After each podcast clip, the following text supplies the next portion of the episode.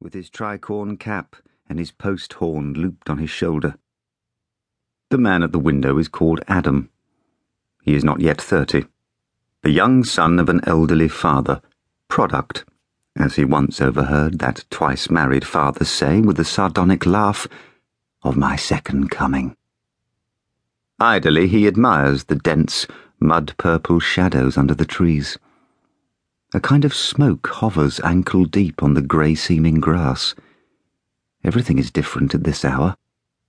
An early blackbird flies across at a slant swiftly from somewhere to somewhere else, its lacquered wing catching an angled glint of sunlight, and he cannot but think with a pang of the early worm.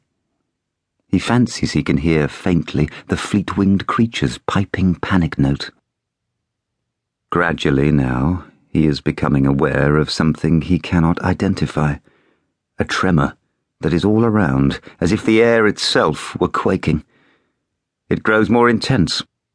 Alarmed, he takes a soft step backwards into the protective dimness of the room. Clearly, he can hear the sluggish thudding of his heart. A part of his mind knows what is happening, but it is not the part that thinks. Everything is a tremble now. Some small mechanism behind him in the room, he does not look, but it must be a clock, sets up in its innards an urgent, silvery tinkling. The floorboards creak in trepidation.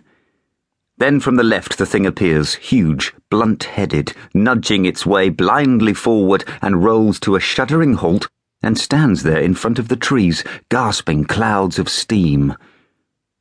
The lights are still on in the carriages.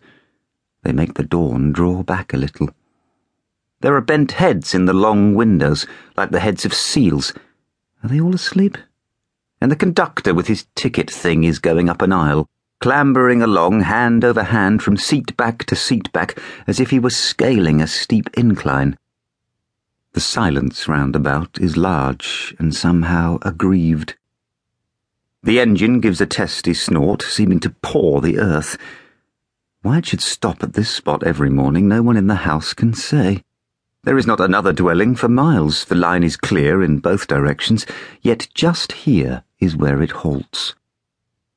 His mother has complained repeatedly to the railway company, and once even was moved to write to someone in the government, but got no reply, for all the renown of her husband's name.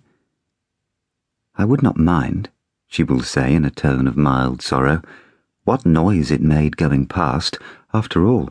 Your father, in his wisdom, insisted on us setting up home practically on the railway line.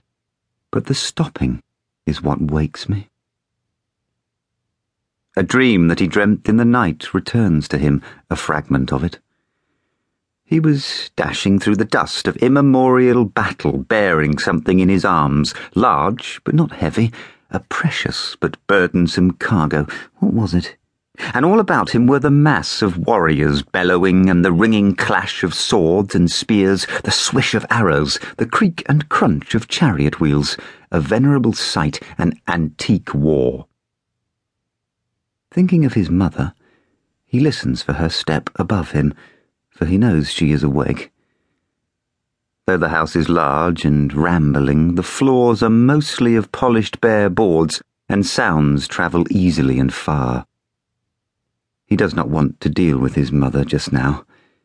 Indeed, he finds it always awkward to deal with her. It is not that he hates or even resents her, as so many mortal sons are said to resent and hate their mothers.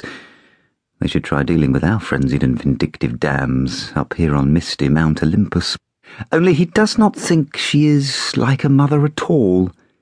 She is absurdly young, hardly twenty years older than he is and seems all the time to be getting younger, or at least not older, so that he has the worrying sensation of steadily catching up on her.